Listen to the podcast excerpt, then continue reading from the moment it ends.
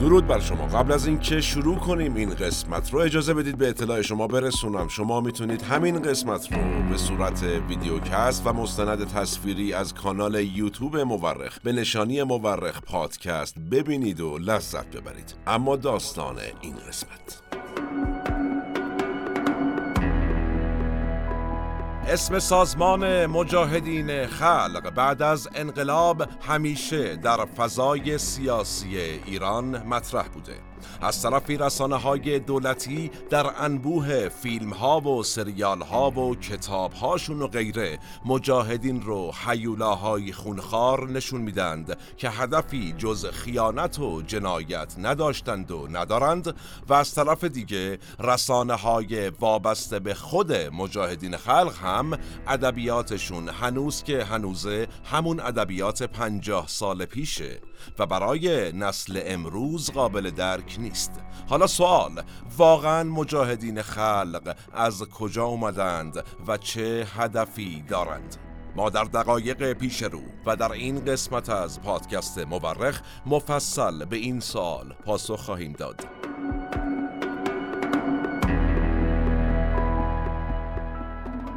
سلام من احمد آشمی هستم و این اپیزود 61 از پادکست مورخه که تیر ماه 1402 منتشر میشه. ما در این قسمت از پادکست مورخ رفتیم سراغ تاریخچه یک سازمان سازمانی که همیشه بخشی از اخبار بوده.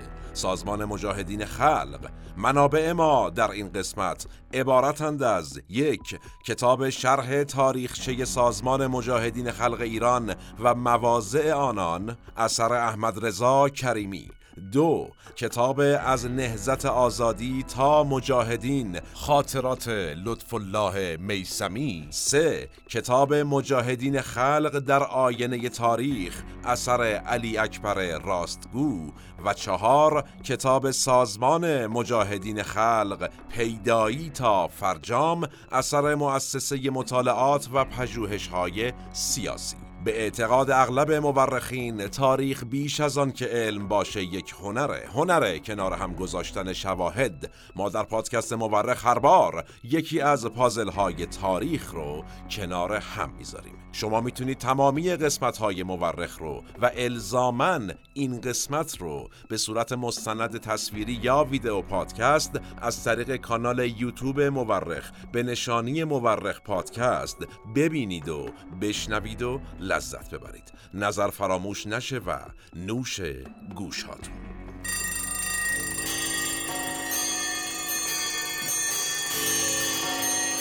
برای شروع اجازه بدید سفر کنیم به دهه چهل شمسی. در دهه 1340 شمسی یا 1960 میلادی جو مبارزه ضد استعماری در دنیا حاکم بود. به خصوص در آمریکای لاتین که مبارزات مسلحانه داغ شده بود. از اون سمت در آفریقا و الجزایر هایی به وجود اومده بودند که اکثرا گرایش به تفکرات چپ داشتند. در ایران هم بعد از ماجرای 28 مرداد بعضی از مبارزان از روش مسالمت آمیز احزاب منتقد و مخالف حکومت شاه یعنی جبهه ملی و حزب توده ناامید شده بودند چرا؟ چون از طرفی جبهه ملی با حضور آمریکایی ها در ایران کنار اومده بود و از طرف دیگه به خاطر بهبود روابط ایران و شوروی حزب توده دیگه قدرت سابق رو نداشت و در این شرایط بود که سه تن از اعضای جوان نهزت آزادی تصمیم گرفتند راه جدیدی برای مبارزه با حکومت شاه پهلوی پیدا کنند.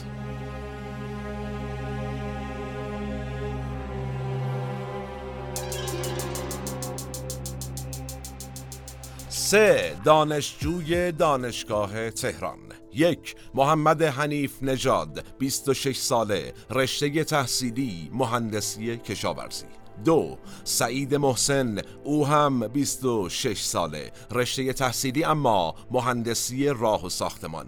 و سه عبدالرزا نیک بین رود سری معروف به عبدی 23 ساله و رشته تحصیلی ریاضی. نیکبین تحصیلات دانشگاهی خودش رو نیمه تمام گذاشته بود. این سه نفر در نهایت هسته اولیه سازمان رو تشکیل دادند. سه شخصیتی که از نظر سیاسی و ایدئولوژی پرورش یافته جبهه ملی و نهزت آزادی بودند.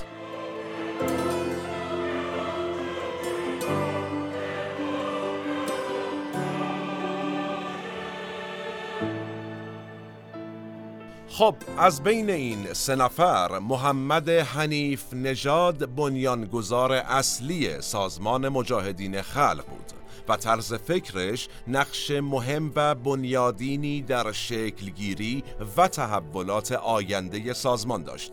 حنیف نژاد سال 1317 در تبریز به دنیا اومد. از دوران دبیرستان در جلسات مذهبی شرکت می کرد که در اونها تفسیر قرآن و مباحث فکری روز از جمله مکاتب مادی غرب و به ویژه مارکسیسم مورد نقد و بررسی قرار قرار می گرفت حنیف نژاد در این جلسات برای اولین بار با واژه مارکسیسم و نقد سطحی اون آشنا شد.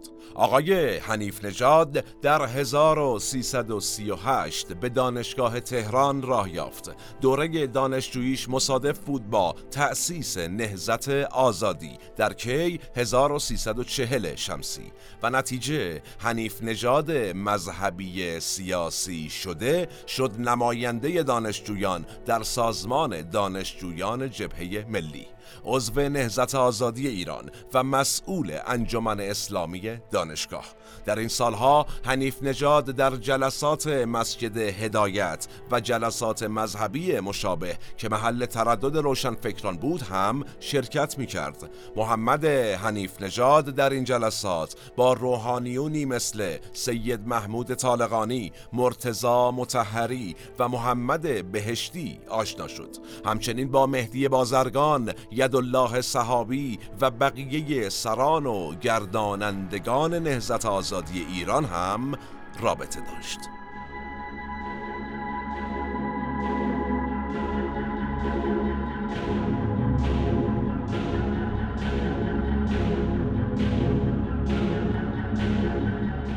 در اوایل بهمن 1341 گروهی از اعضای جبهه ملی و نهزت آزادی ایران دستگیر و زندانی شدند. حنیف نژاد هم به عنوان فعال دانشجویی به زندان افتاد و همین اتفاق باعث شد تا اون به یک نیروی سیاسی تمام وقت تبدیل بشه.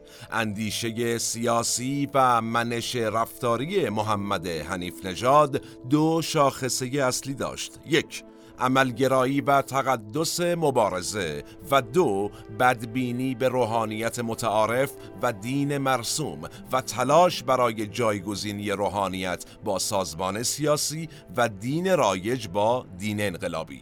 در واقع مهمترین دستاورد محمد حنیف نژاد در زمینه ایدئولوژیک کشف این حقیقت بود که به لحاظ اجتماعی اقتصادی مرز بین حق و باطل مرز بین با خدا و بی خدا نیست.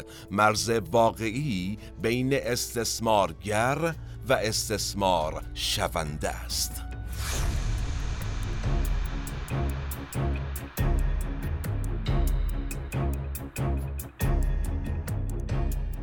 در 1345 شمسی هسته سه نفره بنیانگذاران سازمان اسقر بدی زادگان رو که هم دوره دانشگاه و دوست صمیمی سعید محسن بود به عنوان عضو جدید مرکزیت سازمان انتخاب کردند. یعنی سه تا بودند حالا شدند چهار تا دانشگاه تهرانی.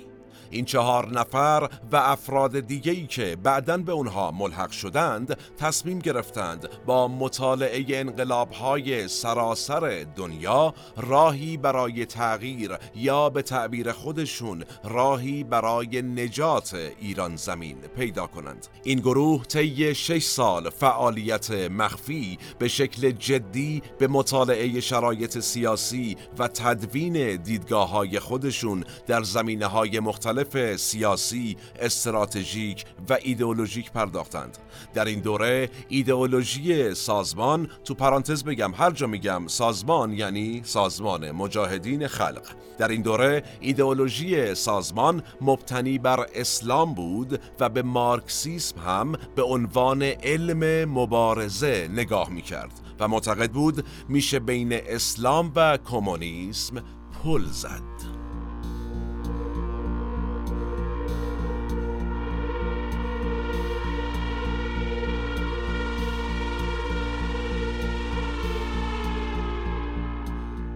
بنیانگذاران مجاهدین خودشون رو وارث تجربه جنبش های انقلابی گذشته ایران می‌دونستند و مدام سعی می‌کردند علل شکست جنبش های سیاسی گذشته ایران رو مورد بررسی قرار بدند. نتیجه بعد از تشکیل هسته مرکزی اونها با مسئولان انجمنهای اسلامی دانشکده های مختلف در تهران و شهرستانها و نیروهای جوان و تحصیل کرده نهزت آزادی تماس گرفتند و بدون اعلام تأسیس سازمان جدید خواستند افرادی رو برای شرکت در برخی کلاس های ویژه آموزش سیاسی و ایدئولوژیک بهشون معرفی کنند. در واقع نهزت آزادی و انجمنهای اسلامی دانشکده های مختلف در تهران و شهرستانها. در نتیجه تعداد قابل توجهی از دانشجویان شناسایی و به تدریج در کلاس های هفتگی سه چهار نفره جمع شدند و متشکل شدند. برخی از این افراد حتی تا مدت ها پس از اتمام کلاس ها هم از وجود سازمان مجاهدین خلق اطلاع نداشتند. با گذشت زمان و طی دوره های اولیه آموزشی به برخی از این افرادی که اومده بودند کم کم تأسیس یک سازمان جدید اطلاع داده می‌شد و اونها رو عضو سازمان می کردند. این بود روند عضوگیری هسته مرکزی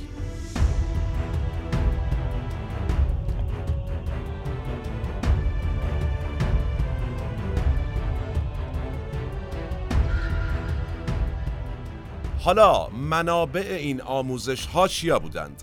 منابع ایدئولوژیک سازمان عبارت بود از قرآن و نهج البلاغه در کلاس های سازمان تفسیرهای خاصی از قرآن و نهج البلاغه عرضه می شد که رنگ و بوی انقلابی داشت و در واقع متأثر از مارکسیسم بود مرحله بعد آموزش ها چی بود در کلاس های بنیانگذاران در واقع؟ آشنایی با تاریخ اسلام و نظرات اندیشمندان مسلمان. کتب مهدی بازرگان و سید محمود طالقانی و یدالله صحابی از متون آموزشی سازمان بود. این متون باید فرد رو با مبانی یک ایدئولوژی آشنا می کرد ایدئولوژی به نام اسلام انقلابی. غیر از این مطالب جزوه هایی که سران سازمان تهیه کرده بودند هم تدریس می شد علاوه بر آموزش های تئوریک به اعضای سازمان آموزش های عملی هم داده می شد چی بود این آموزش ها؟ کوهنوردی، جامعه گردی و خودسازی.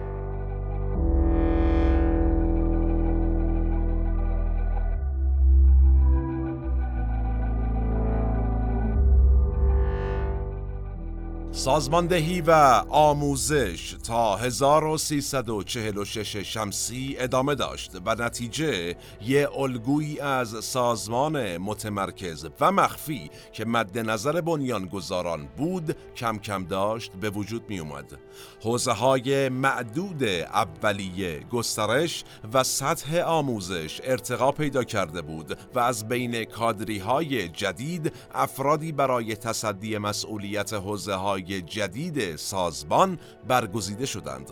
با این حال در عواست سال 1347 عبدالرزا نیکبین یا همون عبدی از تشکیلات کناره گرفت و دیگه هیچ اسمی ازش به میون نیومد. در ادامه در سازمان پنج گروه مطالعاتی و ارتباطی تحت عناوین گروه ایدئولوژی، گروه سیاسی، گروه کارگری، گروه مطالعات روستایی و گروه روحانیت تشکیل شد. گروه روحانیت که در 1348 شکل گرفت مسئولیت تماس با روحانیون مبارز و جلب همکاری یا حمایت اونها رو به عهده داشت. هدف چی بود؟ این بود که از نفوذ اجتماعی روحانیت در جهت اهداف سازمان استفاده بشه و پشتوانه مردمی و مالی سازمان تأمین بشه. سازمان مجاهدین خلق بعدها برای جلب حمایت آیت الله خمینی که در نجف در تبعید به سر می برد هم نمایندهی فرستاد که البته این دیدار به نتیجه نرسید.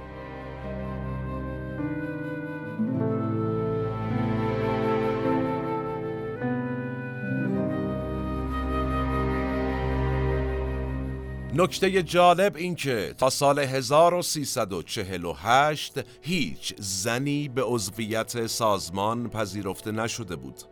اصولا حنیف نژاد رهبر اصلی و مؤثر سازمان با ازدواج مخالف بود. چرا؟ می گفت آقا موجب وابستگی و صد راه مبارزه می شود ازدواج. اما اهمیت حضور زنان و به ویژه استفاده پوششی از اونها کم کم برای رهبران سازمان مجاهدین خلق مسجل شد و نتیجه خواهران یک سری از اعضا به سازمان اضافه شدند.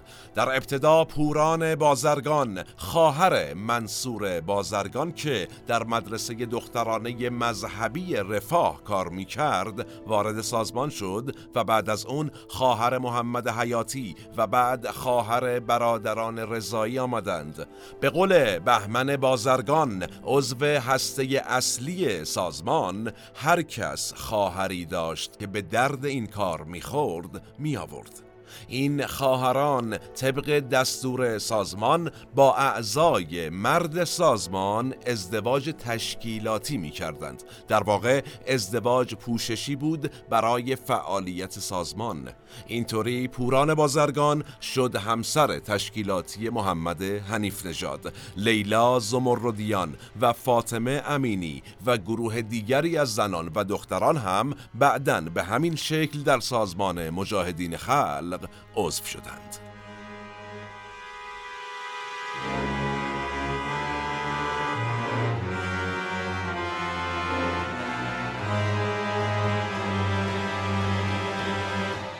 سال 1348 سازمان برای کسب توان نظامی برای شروع عملیات های مسلحانه علیه حکومت تصمیم گرفت با سازمان فلسطینی فتح ارتباط برقرار بکنه و با استفاده از امکانات اونها برای آموزش چریکی و مسلحانه به هدف خودش برسه. هیئت نمایندگی سازمان متشکل از اسخر بدیزادگان، تراب حق شناس، مسعود رجوی و لطفلی بهپور در پایتخت اردن با نمایندگان سازمان فتح دیدار و مذاکره کردند و فتحی ها قول دادند افراد اعزامی از سوی سازمان مجاهدین رو آموزش بدند و سلاح و تدارکات نظامی هم در اختیارشون قرار بدند. بعد از توافق با فتح اولین گروه سازمان از طریق دوبی اعزام شدند. اما در اثر یه حادثه ای پلیس دوبی به این گروه مشکوک میشه. میره خونشون رو میگرده می‌بینه اسناد جعلی اسلحه دارن و غیر و و نتیجه دستگیرشون می‌کنه و زندانی. پلیس دوبی قصد داشته این گروه رو تحویل مقامات امنیتی ایران بده. اما اعضای سازمان مجاهدین در ایران برای نجات این گروه دو تا از افراد زبدهشون رو میفرستن تو همون هواپیمایی که قرار بوده این گروه رو برگردونه تحویل ایرانی ها بده. در واقع تحویل مقامات امنیتی ایران. نتیجه با استفاده از اسلحه و مواد منفجره که داشتند این دو نفر هواپیما رو در راه میدزدند می‌برند بغداد و از اونجا به گروه فتح میپیوندند.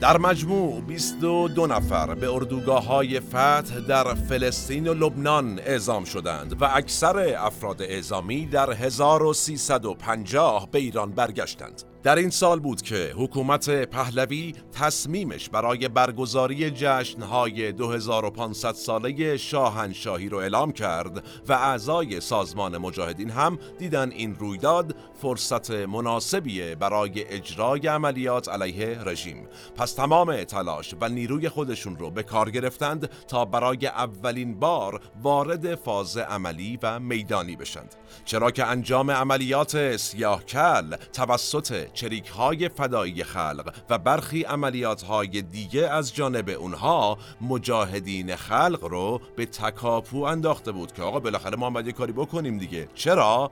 اونها مدعی بودند که باید دست به عمل زد و معتقد به آغاز مبارزات مسلحانه برای تغییر وضع موجود بودند در حالی که چریک های فدایی خلق زودتر از اونها دست به کار شده بودند و این برای وجهه مجاهدین خلق اصلا خوب نبود.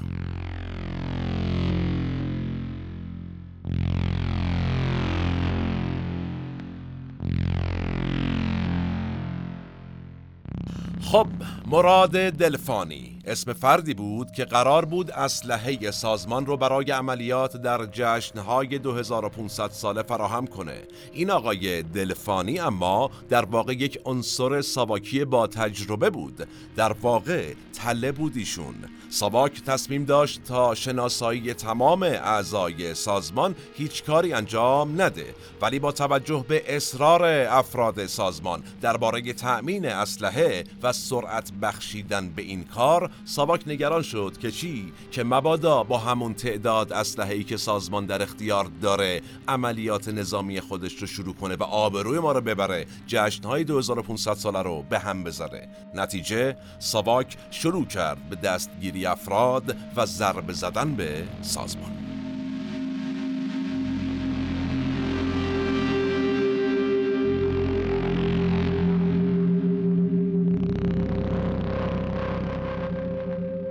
ساواک حمله گسترده و اصلی خودش رو اول شهریور ماه 1350 آغاز کرد. اعضای برجسته سازمان در چنگ ساواک گرفتار شدند. پلیس امنیتی حکومت از ماها قبل این عده رو در تور تعقیب و مراقبت خودش قرار داده بود. تعداد بازداشتی ها همچنان رو به افزایش بود و در آخرین مرحله منجر به دستگیری محمد حنیف نژاد و چند نفر دیگه از همراهان اون در اوایل آبان 1350 شد اعضای سازمان مجاهدین خلق به این اتفاق میگن ضربه اول.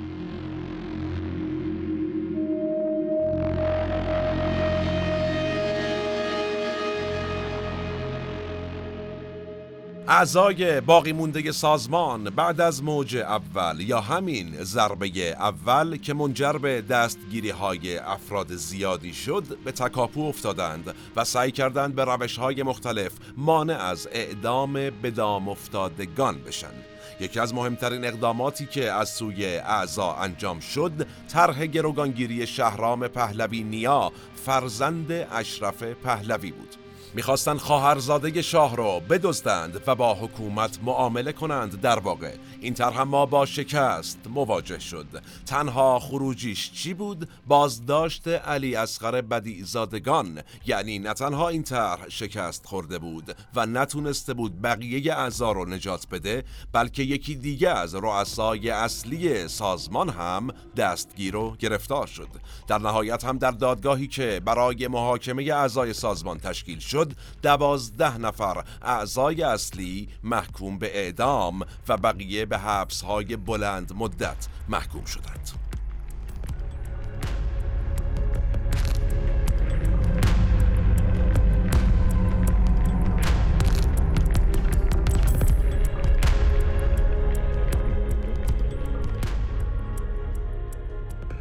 با دستگیر شدن سران مجاهدین مرکزیت سازمان محدود به دو نفر شد یعنی احمد رضایی و بهرام آرام. اما این ترکیب زیاد دووم نیاورد.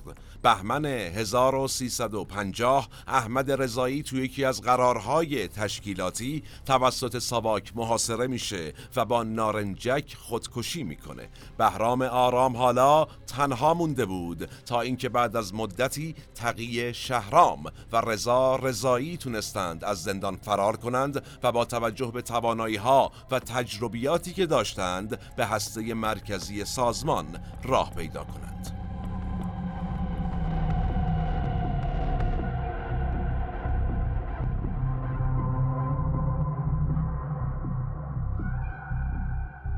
در مدت ریاست این افراد سازمان عملیات های مختلفی انجام می‌داد. از جمله ترور چند مستشار آمریکایی و چند انفجار موقع ورود نیکسون رئیس جمهور وقت آمریکا به ایران.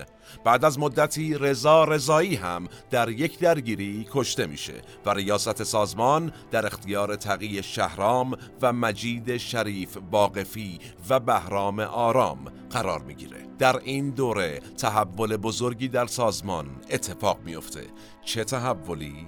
عرض می‌کنم.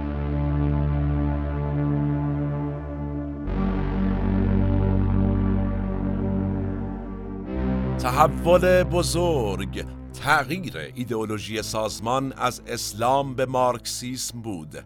تقیه شهرام با جنبندی از بحران سازمان به این نتیجه می‌رسه که اندیشه مذهبی سازمان در تناقض با اهداف سازمان. چه اهدافی؟ اهدافی برای به وجود آوردن یک جامعه بی طبقه توحیدی. تو پرانتز این رو بگم کوتاه. چی می‌گفت در واقع این ایدئولوژی؟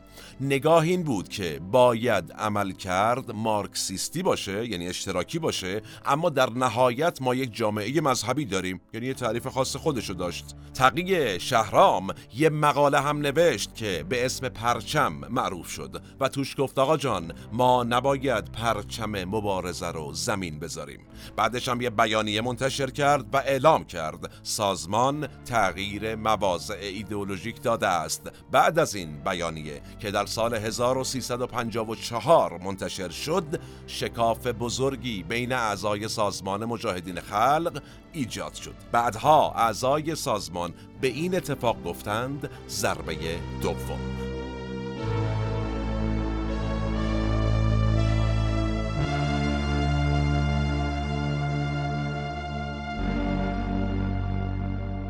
سازمان مجاهدین خلق از اون تاریخ به بعد به دو گروه مجاهدین مسلمان و مجاهدین مارکسیست تقسیم شد.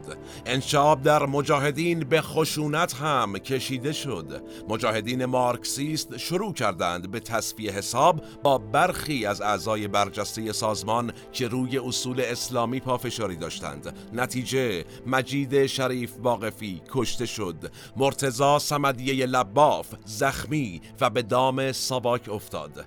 مجاهدین مسلمون هم دچار اختلاف نظر و پراکندگی شده بودند از اون طرف.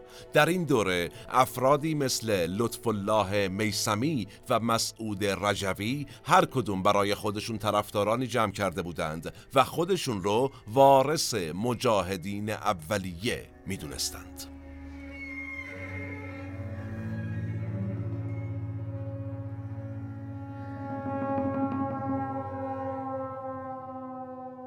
انشعاب سال 1354 اختلاف های موجود و درگیری های گروه های مختلف سازمان مجاهدین ضربات مهلکی را به این سازمان وارد کرد. در ادامه دستگیری وحید افراخته و همکاریش با ساواک در لو دادن اعضای سازمان هم تیر خلاصی بود بر پیکر نحیف مجاهدین خلق. ساواک در طی مدت زمان کوتاهی تونست تعداد زیادی از افراد و گروه های پراکنده مارکسیست و مذهبی وابسته به سازمان مجاهدین خلق رو به تدریج شناسایی کنه و از بین ببره. به طوری که از عواست 1355 دیگه عملا سازمان مجاهدین خلقی وجود نداشت.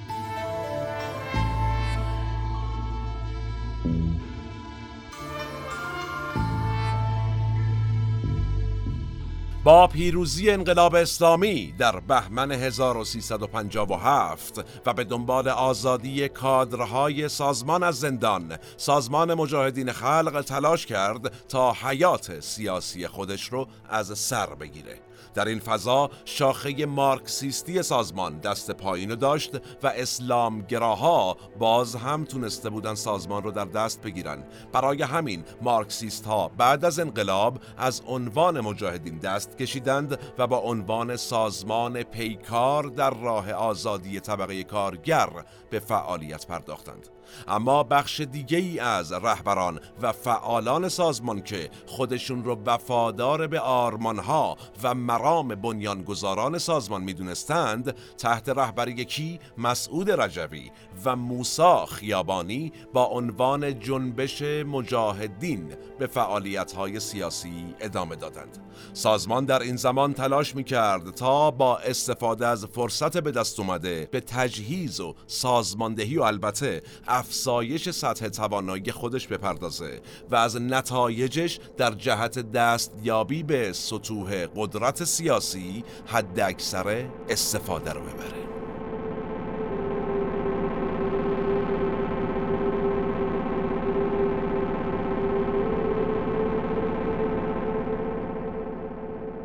در ادامه و در پی تایید صلاحیت نامزدهای اولین انتخابات ریاست جمهوری در 1358 در ایران مسعود رجوی به عنوان کاندیدای سازمان مجاهدین اعلام آمادگی کرد که چی شد؟ با مخالفت رهبر انقلاب روبرو شد. ایشون عنوان کرد کسانی که به قانون اساسی جمهوری اسلامی ایران رأی مثبت نداده اند صلاحیت ندارند رئیس جمهور ایران شوند.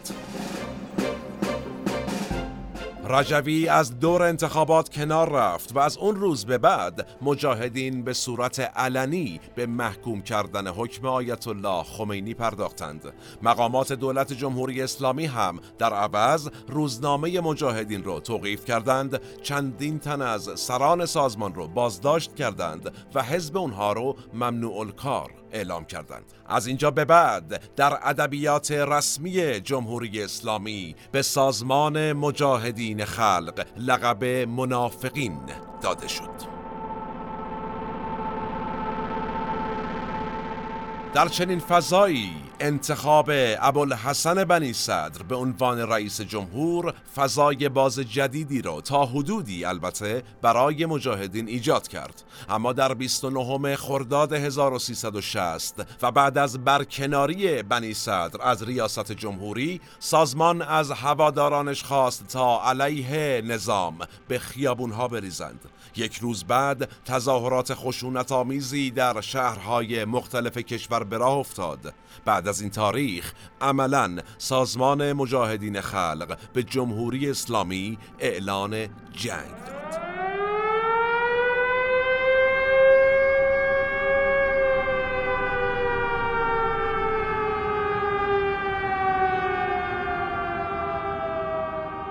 تنها چند روز بعد و در هفتم تیر ماه 1360 در حالی که در دفتر حزب جمهوری اسلامی حزب اصلی حکومت جدید اجلاسی از سران حزب در حال برگزاری بود بمب قدرتمندی منفجر شد و بیش از هفتاد نفر از مقامات بلند پایه حکومتی ترور شدند. مسعود رجوی و ابوالحسن بنی صدر که در خفا به سر می بردند توسط خلبان اختصاصی شاه سابق ایران بهزاد معزی از کشور خارج شدند و به پاریس رفتند. رجوی و بنی صدر به همراه برخی گروه های دیگه آغاز فعالیت شورای ملی مقاومت رو برای مبارزه با نظام جمهوری اسلامی از پاریس اعلام کردند.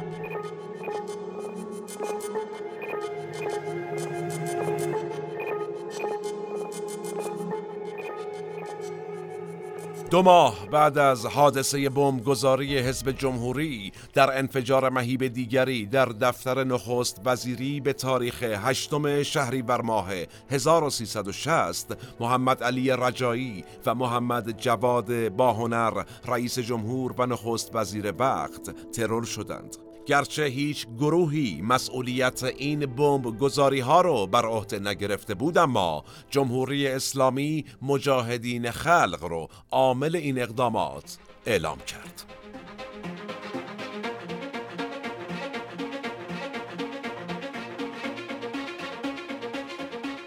بعد از خروج رجوی از ایران موسا خیابانی فرماندهی سازمان مجاهدین در ایران رو بر عهده گرفت. اون عملیات ترور و بمبگذاری های گسترده رو انجام داد. در 19 بهمن ماه 1360 نیروهای سپاه موفق به کشف محل اختفای اصلی رهبران مجاهدین در تهران شدند و پس از محاصره این محل و چند ساعت درگیری مسلحانه اونجا رو تصرف کردند.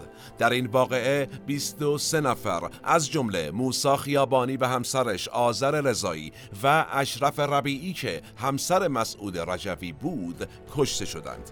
این واقعه از سوی مجاهدین آشورای مجاهدین نامیده شد.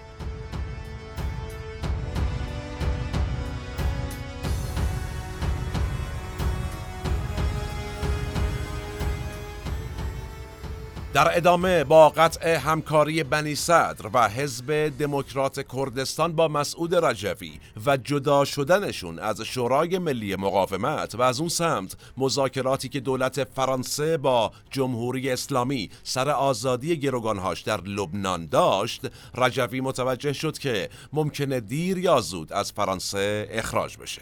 بنابراین همکاری که از سالها قبل با رژیم عراق داشت رو علنی کرد و در نتیجه وارد بغداد شد و نیروهای باقی مونده رو هم به عراق فراخوند. مجاهدین با در اختیار گرفتن زمینی که صدام حسین از اشایر عراقی در استان دیاله گرفته بود اردوگاه اشرف رو تأسیس کردند.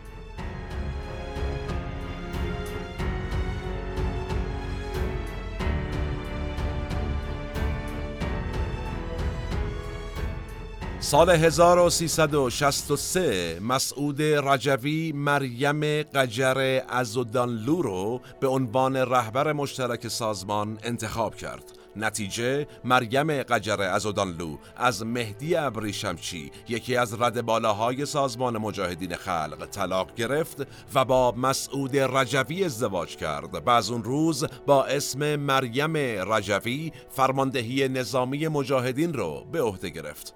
با تشکیل ارتش آزادی بخش در اشرف صدام هم از توان محدود اونها به عنوان پیاده نظام برای عملیات در داخل خاک ایران استفاده کرد.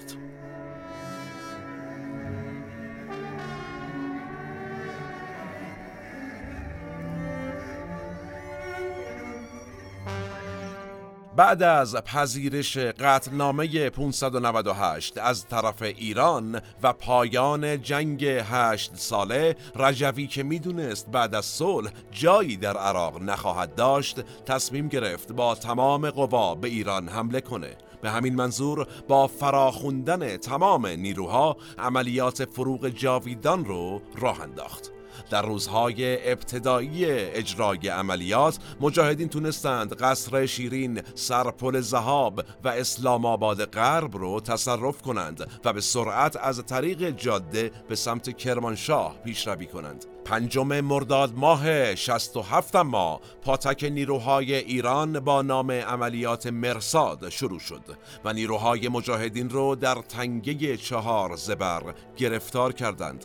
ظرف سه روز 2500 نیرو از مجاهدین خلق کشته و حدود 500 نیرو اسیر شدند. عملیات نظامی مجاهدین به راحتی توسط نیروهای ایرانی خونسا شد اما همین دستاویزی برای حکومت فراهم کرد تا بسیاری از مخالفان سیاسی از جمله مجاهدین رو که چندین سال پیش دستگیر و محکوم شده بودند به صورت فیزیکی حذف کنه.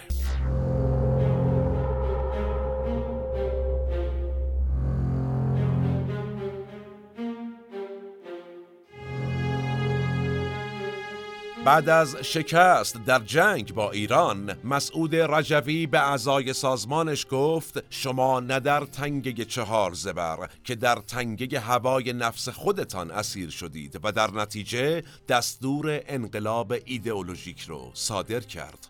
در انقلاب ایدئولوژیک جدایی اجباری اعضای متعهل فرستادن فرزندان این افراد به اروپا ممنوعیت ازدواج و برگزاری جلسات اعتراف گناهان در حضور جمع به اعضای سازمان تحمیل شد. در واقع میشه گفت بعد از این سازمان مجاهدین خلق عملا به فرقی مذهبی تبدیل شد.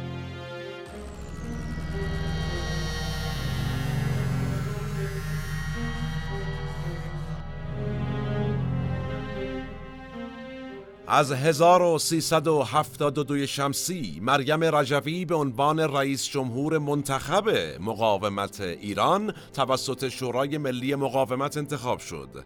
بعد از حمله نیروهای ائتلاف به رهبری آمریکا و سقوط حکومت صدام حسین در 2003 میلادی اعضای سازمان مجاهدین که در کمپ اشرف اقامت داشتند در چهارچوب کنوانسیون ژنو تحت حفاظت نیروهای آمریکا آمریکایی قرار گرفتند و بعدا خلع سلاح شدند. خود مسعود رجوی که بعد از اشغال عراق در جای دیده نشده. برخی گمان زنی ها حکایت از مرگش داره به خصوص که در 2016 میلادی ترکی فیصل رئیس سابق سازمان اطلاعات عربستان سعودی در همایش مجاهدین خلق شرکت کرد و در شروع سخنرانیهاش مسعود رجوی رو شهید خطاب کرد. البته یه سری هم معتقدند مسعود رجبی زنده است. مثل کی؟ مثل سعید شاه سبندی عضو ارشد سابق سازمان که بعد از عملیات فروغ جاویدان و اسیر شدنش به دست نیروهای سپاه تبدیل شد به مخالف جدی سازمان مجاهدین خلق و شخص رجبی. ایشون معتقد رجبی زنده است و فایل های صوتی که ازش منتشر میشه قطعا مال خودشه. به هر حال در این دوران مریم رجوی عملا رهبری سازمان رو بر عهده گرفته.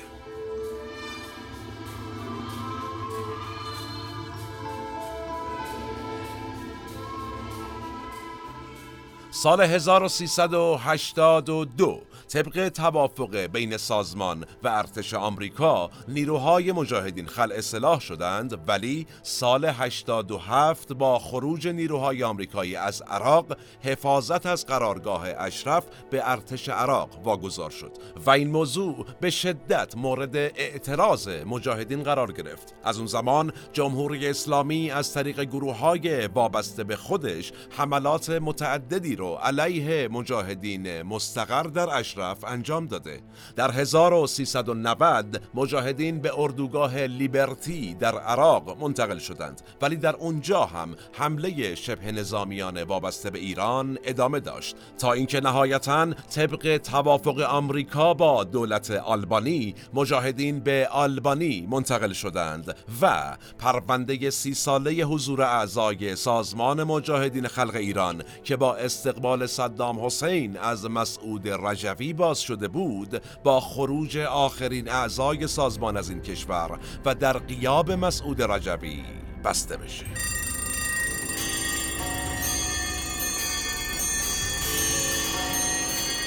در سالهای اخیر مجاهدین با برگزاری تظاهرات در کشورهای مختلف سعی در محکوم کردن جمهوری اسلامی در مجامع بین المللی داشتند. همینطور ارتش مجازی سازمان مجاهدین خلق هم مدت هاست که در فضای مجازی فارسی زبانان حضور پررنگی داره. بعضی ها معتقدند مجاهدین خلق هنوز هم متشکل ترین گروه مخالف جمهوری اسلامی و هستند کسانی که اعتقاد دارند مجاهدین خلق یک سازمان مرده است که هیچ پایگاهی در جامعه امروز ایران نداره. از اون سمت همزمان با انتشار اخباری از توافقات جدید جمهوری اسلامی و غرب به تازگی موج جدیدی از برخورد نیروهای امنیتی آلبانی با کمپ سازمان مجاهدین خلق در این کشور شروع شده. در نهایت تاریخ به ما نشون میده که به نظر می‌رسه سازمان مجاهدین به ابزاری در دست غربی ها تبدیل شده که هر وقت می‌خوان به جمهوری اسلامی فشار بیارن کمی بهشون بال و پر میدن و هر وقت می‌خوان با جمهوری اسلامی سازش کنند باز با اینها برخورد می‌کنن. زمان ما به فرجام رسید و کلام ما هم. من احمد آشمی هستم و تنها نیستم. این اپیزود هم به همت تیم پادکست مورخ در استودیو پیکان تهیه و تولید شد. تا چند روز آتی و موضوع جذاب بعدی سالم باشید و در صلح شما رو به تاریخ میسپارم و میبینمتون.